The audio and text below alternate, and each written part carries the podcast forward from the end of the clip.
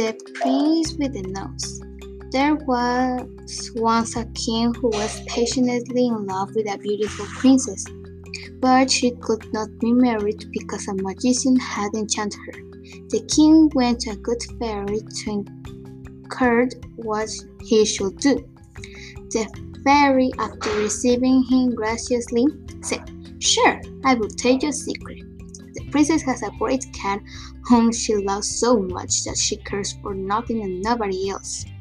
But she will be obliged to marry any person who is brave enough to walk upon the cat's tail. That will not be very difficult, thought the king, and departed, resolving to trample the cat's tail to pieces rather than not succeed in walking upon it. He went immediately to the palace of his fair mistress and the cat. The animal came in front of him, arching its back in anger. The king lifted up his foot, thinking nothing would be so easy as to step on the tail, but he found himself mistaken Minon. That was the creature's name.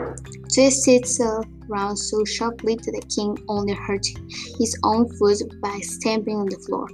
For eight days he persuaded the cat everywhere.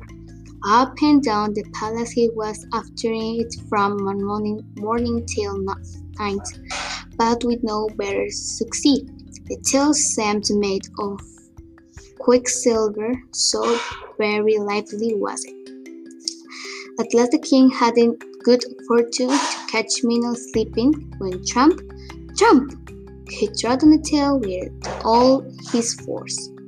Minon woke up, mewed horribly, and immediately changed from a cat into a large, peace-looking man, who regarded the king with flashing eyes.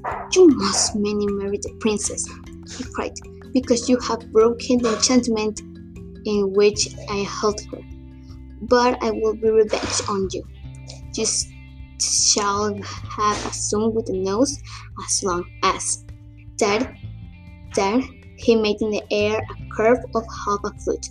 Yet he shall believe it is just like all other noses, and shall be always unfortunate till he has found out it is not. And if you ever tell anybody of his trait of mine, you shall die spot. After saying this, the magician disappeared.